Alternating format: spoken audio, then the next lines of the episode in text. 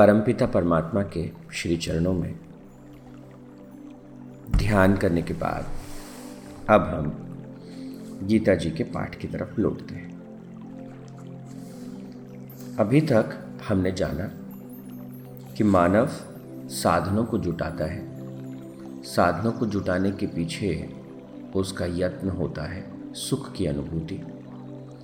उस सुख की अनुभूति के साथ वो कैसे व्यवहार करे उसके कायदे वो रचता है, और साथ ही साथ हर प्रकार के बंधनों से मुक्त होकर असीम का अनुभव करना चाहता है। तो जीवन के चारों पुरुषार्थों की सार्थकता, उन पर काम करना जीवन का ध्येय है। यह व्यक्ति जाने अनजाने में भी यही करता है। तो भगवान ने कहा कि इसे कैसे अच्छे से किया जाए, इसी के लिए गीता है।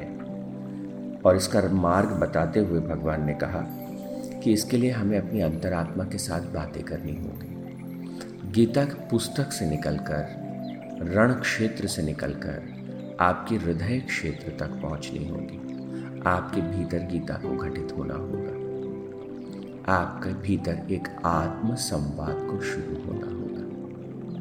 आपकी अंतरात्मा और आपके मन के बीच का संवाद ही गीता है। और भगवान ने कहा कि ये अंतर संवाद कैसे शुरू होता है, कब शुरू होता है, कि जब दो चीज़ें घटित होती हैं। पहली चीज़, जब हम श्रद्धा युक्त हो जाते हैं और जब हम दोष दृष्टि से रहित हो जाते हैं। भगवान ने कहा कि ये अंतरात्मा की आवाज़ हमेशा हमारे भीतर है, हमेशा कृष्ण हमारे भीतर बोलते रहते हैं। पर मोह की वजह से, मोह और अज्ञान के पर्दे हमारे मन पर पड़े रहते हैं, जिनसे हम साक्षात प्रभु की इस अंतरात्मा की आवाज़ को सुन नहीं पाते। तो ये मोह और अज्ञान का पर्दा कब हटता है? तो भगवान ने कहा कि जब श्रद्धा और दोष दृष्टि हटती है। श्रद्धा कब जागती है? तो भगवान ने कहा कि जब आप मेरे शब्दों को दूसरों तक पहुंचाते हैं, इस गीता के ज्ञान को दूसरों तक पहुंचाते हैं, तो धीरे धीरे धीरे धीरे, जैसे एक सुगंध का व्यापार, इत्र का व्यापार करने वाला खुशबू से भर जाता है, जैसे एक फूलों का व्यापार करने वाला, फूलों को उगाने वाला किसान जो है उनको देख के आनंद से हर्षित होता रहता है, ठीक उसी प्रकार से भगवान के ये जो शब्द हैं इनको आगे पहुंचाना है, ताकि हम जो तपते हुए हृदय हैं, जो दुख से, परेशानी से, जो पीड़ा से जो लोग तप रहे हैं, हम उनके ऊपर भगवान के ये शब्द रूपी वर्षा से उनकी मदद कर सकें। तो उन्होंने कहा कि अगर तुम ऐसा करते हो तो तुम मुक्ति की तरफ जाओगे धीरे धीरे, और तुम ऐसा कब कर पाओगे? जब मेरी शरण में आओगे। और भगवान की शरण में आने के लिए अब आगे सुनिए कि उनकी शरणागति हमको कैसे प्राप्त हो, कैसे हम परमात्मा की शरण में जाएं, और व्यक्ति क्यों प्रभु की शरण में नहीं जाता। तो उन्होंने कहा कि हमारा जीवन जो है एक यंत्र की भांति चलता रहता है। हमारी बुद्धि जो है, हमको लगता है काम कर रही, पर काम करती नहीं। हम बार बार वही गलतियां दोहराते चले जाते हैं जो बचपन से करते आ रहे हैं। और ये यंत्रवत जीवन जिए जाने का जो बंधन है, ये माया की वजह से है, और ये भगवान की ही माया है। अब सवाल ये उठता है कि हम इस माया में पड़ते ही क्यों हैं? तो भगवान इसका जवाब देते हुए आगे कहते हैं, अभी जो मैंने आपसे कहा कि यंत्र रूढ़ होकर के हम जीवन को चले जाते हैं, ये 61वां श्लोक है 18वें अध्याय का। इससे ठीक पहले भगवान 59वें और 60वें श्लोक में क्या कहते हैं वो समझिए। वो कहते हैं कि अहंकार का आश्रय लेकर के और व्यक्ति जिए चले जाता है। उसको लगता है मैं कर लूँगा, मैं तो ये कर दिया, मैंने वो कर दिया, मैं किसी की नहीं सुनता, मैं सब जानता हूँ, मैं सब समझता हूँ, मुझे कुछ मत समझाओ, मुझे कुछ मत बताओ, मुझे सब पता है। ये जो अहंकार का भाव है, ये इतना प्रबल है, ये आदमी को भर देता है। अब अगर किसी का प्याला पहले से ही भरा है तो उसमें क्या अमृत डालिएगा। तो जब अहंकार से हमारा प्याला भर जाता है, हम अहंकार से भरे होते हैं, तो भगवान कहता है कि अहंकार से मोह प्रकट होता है, मद प्रकट होता है। और ये अहंकार जो है ये एहसास कराता है मैं हूं करना। इस बात को हमने पहले भी समझा था, योग सूत्र में भी हमने इसकी चर्चा की थी। ये ठीक वैसे ही है जैसे सूर्य का प्रतिबिंब किसी पात्र पे गिरता है और उस पात्र को, पात्र में जल है और उस जल में सूर्य का प्रतिबिंब दिखाई देता है। अब उस पात्र को ये घमंड हो जाए कि मैं तो सूर्य हूं, देखो तुम, देखो मेरे भीतर झांको, ये साफ साफ सूर्य दिखाई दे रहा है अंदर। हाँ भाई, सूर्य दिखाई दे रहा है, हाँ भाई माना। तो आत्मा जो है वो परमात्मा का प्रतिबिंब है, उनकी छवि है हमारे भीतर की। इस मिट्टी के पात्र के भीतर जो है, जो जल है, जो चेतना है, वो चेतना का एक प्रतिबिंब, उस परम का एक छवि हमारे ऊपर गिरती है। तो जीव को क्या लगता है, अरे मैं हूँ। तो ये मैं का जो एहसास है, ये एहसास जो है वो चैतन्य की अनुभूति है। हर प्राणी को, हर जीव को, चाहे वो एक छोटा सा वायरस या बैक्टीरिया क्यों ना हो, एक छोटे से बैक्टीरियम से लेकर के और हर प्राणी को इसकी अनुभूति होती है, इस अहम भाव की अनुभूति होती है। और ये अहम भाव ही हमें अस्तित्व से तोड़ता है, अस्तित्व से। मैं तो कहता हूँ हर रिश्ते को ये अहम भाव तोड़ता है।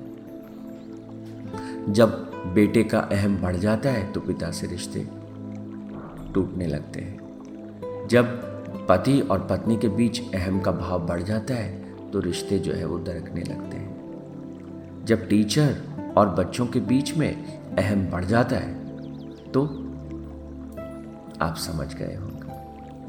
हर जगह ये अहम भाव जो है वो हमें तोड़ता है, और जैसे जैसे व्यक्ति का अहम पिघलता है वो हमें जोड़ता है अपनों के साथ।